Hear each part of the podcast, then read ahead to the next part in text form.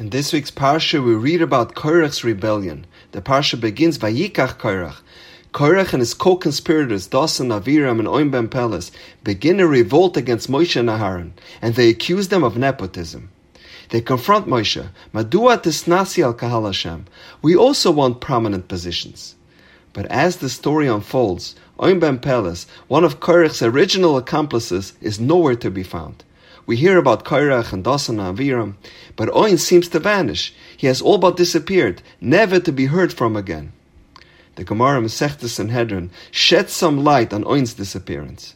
Amarav, Oin ben Peles, Ishto Etzilosei. Oin's wife saved him from joining Kairach and his cohorts in the revolt against Moshe Rabbeinu. Amrlei, she told him, My nafkalach mina. What difference does it make to you? Ima Rabba, if Moshe emerges as the victor, you will only be a follower. Ima Rabba, if Korach turns out to be the leader, you are still the follower. You will always play second fiddle. You have nothing to gain here. So why are you involving yourself in this machlaikas? Mrs. Oin spelled it out very clearly for her husband. She told him, You are being played here. You will never be the leader. You will always be a follower, either Moshe's or Kairach's.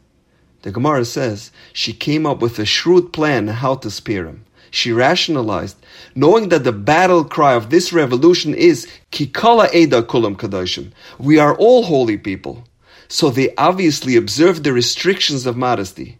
So she gave her husband a drink and put him to bed. She then positioned herself at the entrance of their tent and began brushing her uncovered hair.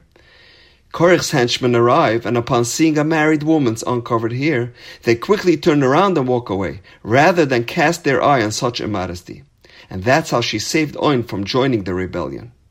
So let's think about this.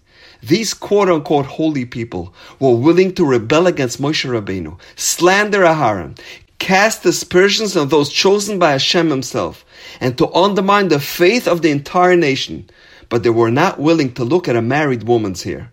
How do we understand this? So once saw a powerful idea from Reb Chaim Shmulevitz. The Mishnah says in Avos, Hakina v'atavet v'akavod might as adam in oilam. Envy, lust, and the pursuit of honor remove a person from the world.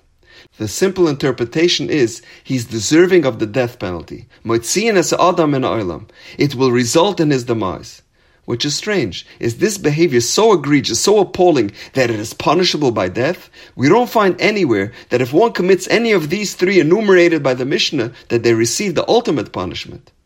Furthermore, if it is indeed so, the Mishnah should have said Chayav Misa. The expression Moitzian as Adam in Oilam is rather bizarre. So what does that mean exactly? Says Reb Chaim Shmulevitz, if a person is overtaken by envy and jealousy, they escape the natural order of the world.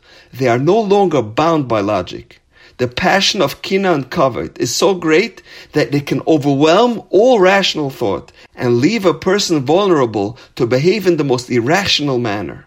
It removes them from the natural order of the world and that envy and jealousy then turns into hatred and animosity.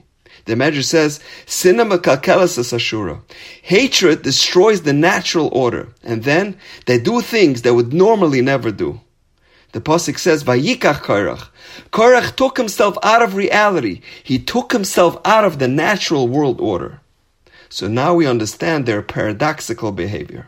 It could very well be that Korach and his cohorts were inherently holy people. So why then did they act so irrationally? Because when a person is consumed with rage and jealousy, rational thinking goes out the window. And that's why they rebelled against Moshe and Aharon. So who was the wife of Oim ben Peles? Chazal do not reveal her identity. She's the righteous one, she's the wise one, and we only know his name. She should have been the person that's being lauded and praised, and we don't even know her name. Why does she remain anonymous?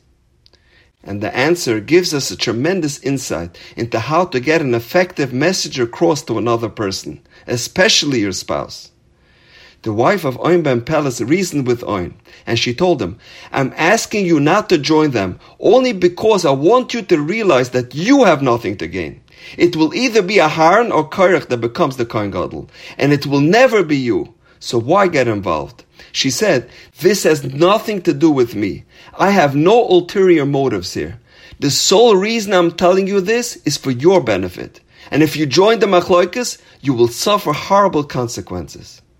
Once he recognized that she was sincere and that she only has his best interest in mind, the message resonated and he backed off and didn't join Korach and his mob.